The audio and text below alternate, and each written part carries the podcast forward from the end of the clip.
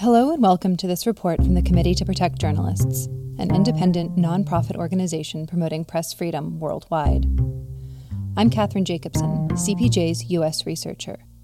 Over the past year, CPJ responded to an unprecedented number of assaults and arrests of journalists covering protests around the United States in the wake of George Floyd's murder. The murder set off a critical movement to protect the lives of Black people and to stop police violence. The attacks on the press also warranted attention because they violated journalists' rights and obligation to bring you the news. In CPJ's first ever audio feature, we'll talk about what happened during these attacks, how we got here, and what can be done so it doesn't happen again. Thank you for listening.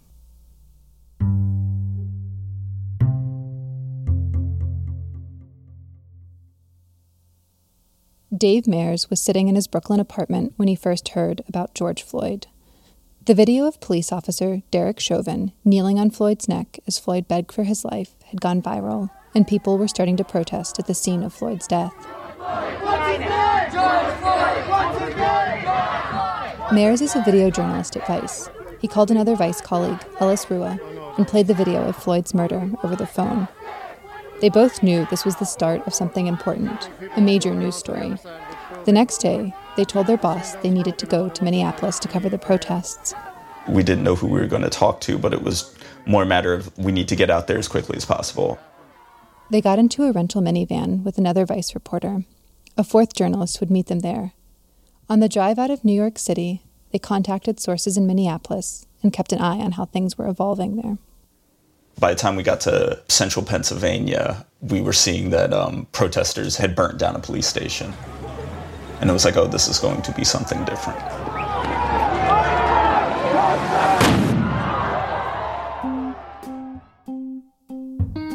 It was different, unlike any U.S. protests the reporters had seen before. When Mayers and the Vice crew arrived in Minneapolis on May 29th, 4 days after George Floyd's death, the crowds were huge and diverse. The atmosphere was heated. There was a feeling in the air. What was happening in Minneapolis could catalyze a national movement. And in fact, protests were springing up in other cities. I can't breathe! I can't breathe! There was an overwhelming police presence. Police in riot gear, their faces covered from view, stood in formation with plastic shields. They shot round after round of rubber bullets into crowds. There was a pungent, slightly mustardy smell of tear gas and pepper spray in the air. The crew set up to film. Mayer said his eyes were stinging. It was painful, but it was nothing compared to what happened the next day. On May 30th, they spent hours following activists. Toward the evening, they set up outside a restaurant, and Vice anchor Alzo Slade interviewed a community organizer. This operation that you have right here is pretty damn impressive. For this to happen in 2 days, it speaks for itself. Then they saw a big group marching by. They decided to follow. The marchers were shouting, "Fight back!" But Mayers said the scene was peaceful. Then law enforcement arrived. A bunch of police cars kind of cut the protest off, and police officers with state trooper markings on both their cars and their vests in riot gear just poured out of these cars and blocked us from moving closer to downtown. It was 8 o'clock. The citywide curfew had just gone into effect. Most protesters started to leave, but a few stayed to confront the officers. Mayers and his team stayed too. According to city ordinance, journalists were exempt from the curfew. Officers began to throw tear gas canisters at the crowd. Mayers and his crew ducked down a side street to put on their gas masks. They were about to head out again when an officer stopped them. He yells at us to stop and get down. And then a couple more police also yell at us to stop and get down.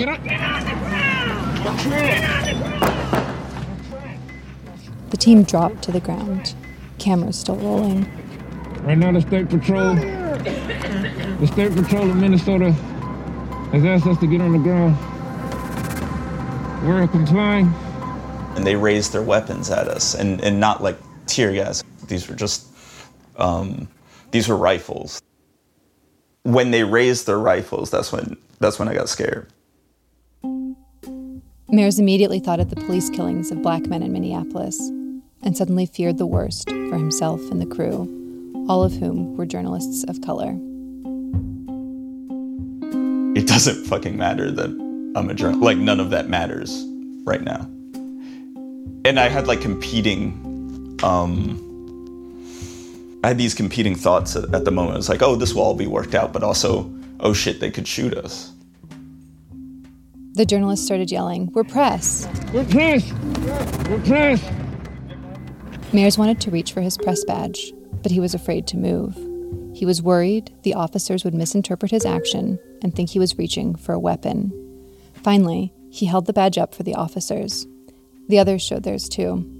It didn't make a difference. The officers, they were with the Minnesota State Patrol, arrested all four journalists, zip-tying their wrists and loading them one by one into a nearby van. Well, we were in the back of this police wagon for about a good hour or two, and then and we were asking what we were being charged with. Nobody had an answer for us. They were driven to a local jail and eventually charged with violating curfew, the curfew that the city of Minneapolis had specifically said exempted reporters. They were held for about 5 hours. Around 2 months later, the charges were dropped. But the impact of that night, for Mayers, for his crew, and for freedom of the press, remains.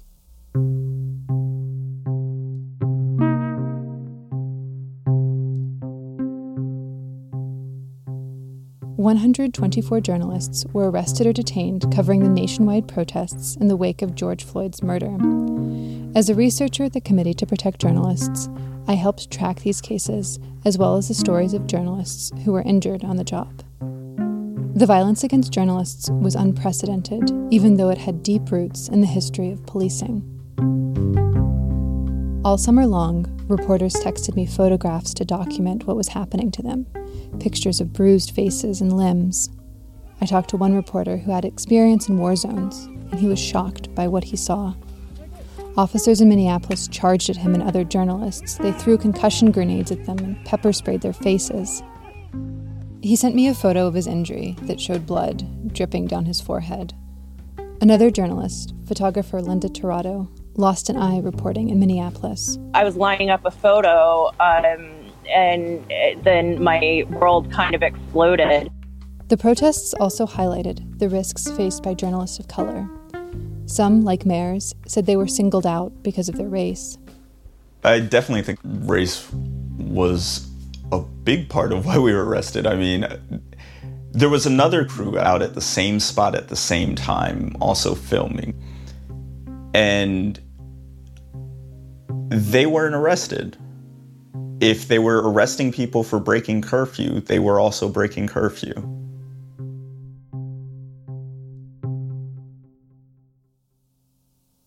The violence against journalists would be easy to write off as a product of Donald Trump's rhetoric. Trump was president during the protests, and he fanned the flames. He also never missed an opportunity to mock the press or call them fake news. Because they are the fake, disgusting news. But there were deeper reasons for the violence. One major factor was police militarization, a trend journalists have been witnessing for decades. Police show up at protests in military-style gear, and tensions flare. That creates a more hostile reporting environment, meaning journalists are more likely to get injured. In Minneapolis and other cities last summer, it was impossible to miss this trend. Law enforcement officers were dressed in riot gear and riding in armored vehicles.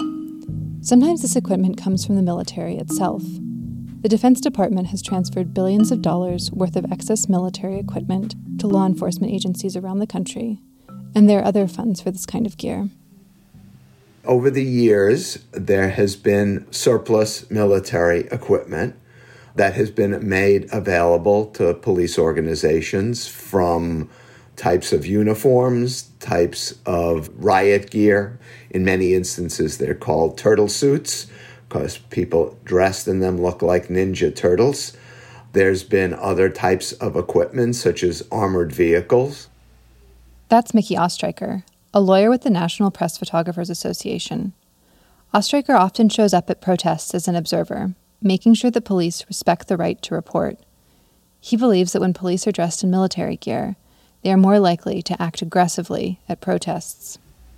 I think, unfortunately, many times when we see people who are dressed for a battle, oftentimes they're looking for one. Some groups, like the American Civil Liberties Union, have called for an end to the federal program to transfer military gear.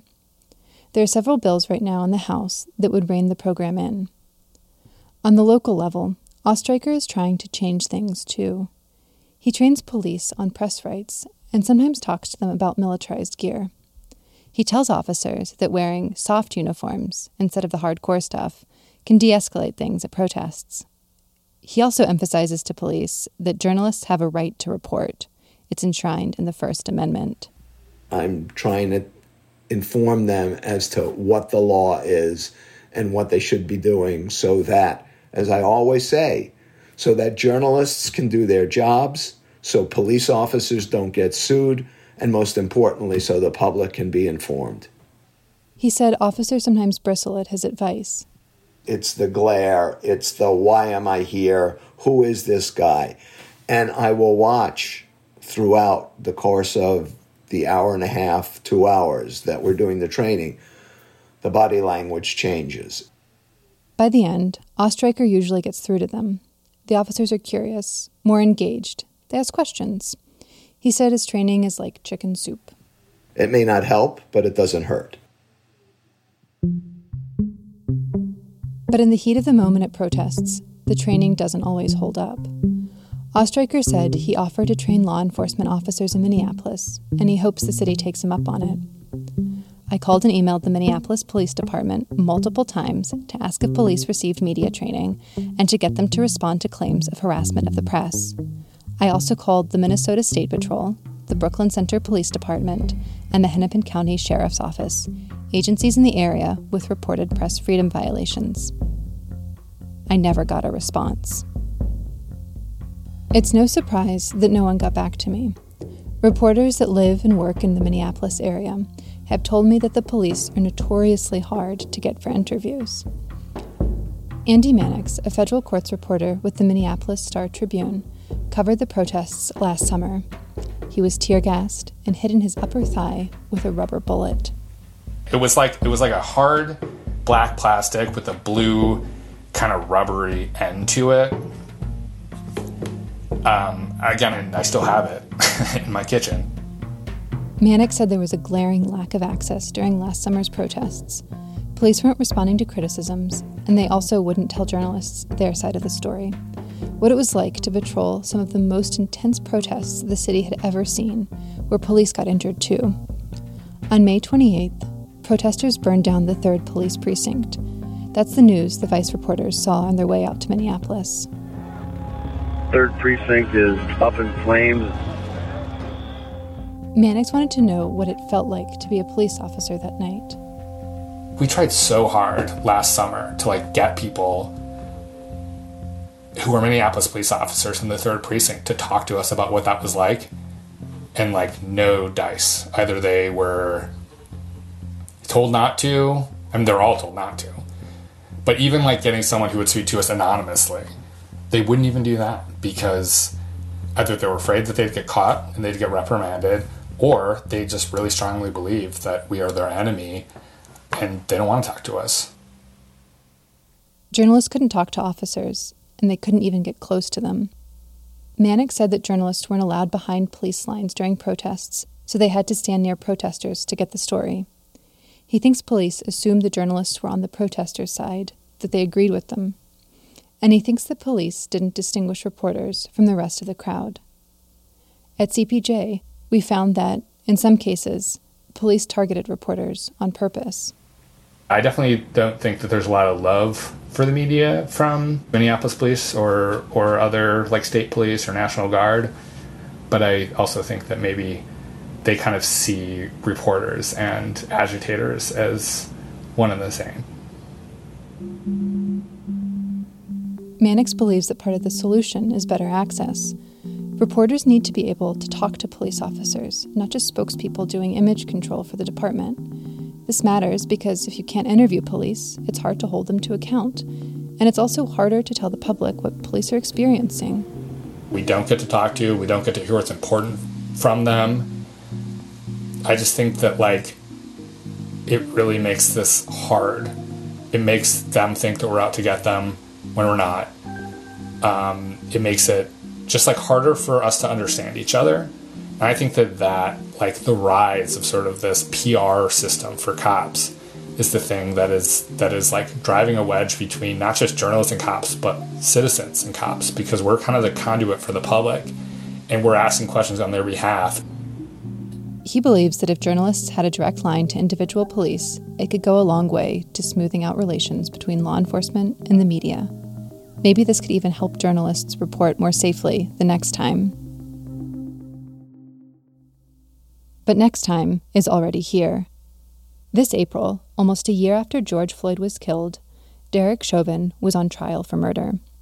While that trial was going on, a police officer in a Minneapolis suburb, Brooklyn Center, killed another black man, Dante Wright. Protests erupted again with the same police tactics: tear gas, flashbangs, and rubber bullets. Once again, I was keeping my eye on the protests, speaking with journalists about whether they could report safely. The American Civil Liberties Union of Minnesota was also watching. Last year, that branch of the ACLU sued local and state law enforcement agencies over their treatment of the press. The case is ongoing. When protests started again this year, the ACLU rushed to get a legal order to prevent police from harming reporters. But before it went into effect, reporters were mistreated again. After police dispersed protesters in the Minneapolis suburb, Brooklyn Center, journalists stayed on to report. Then police forced journalists into the same area and made them lie on the ground. They photographed each reporter, along with their ID cards, and then let them leave. Teresa Nelson, the head legal counsel at the ACLU's Minnesota office, said the scene had disturbing implications. I will say that evening was shocking and terrifying to see that. That is the kind of thing that you would expect in a country that does not have constitutional rights for its citizens. After that event, legal and press freedom groups arranged a call with Minnesota Governor Tim Walz to complain about what happened.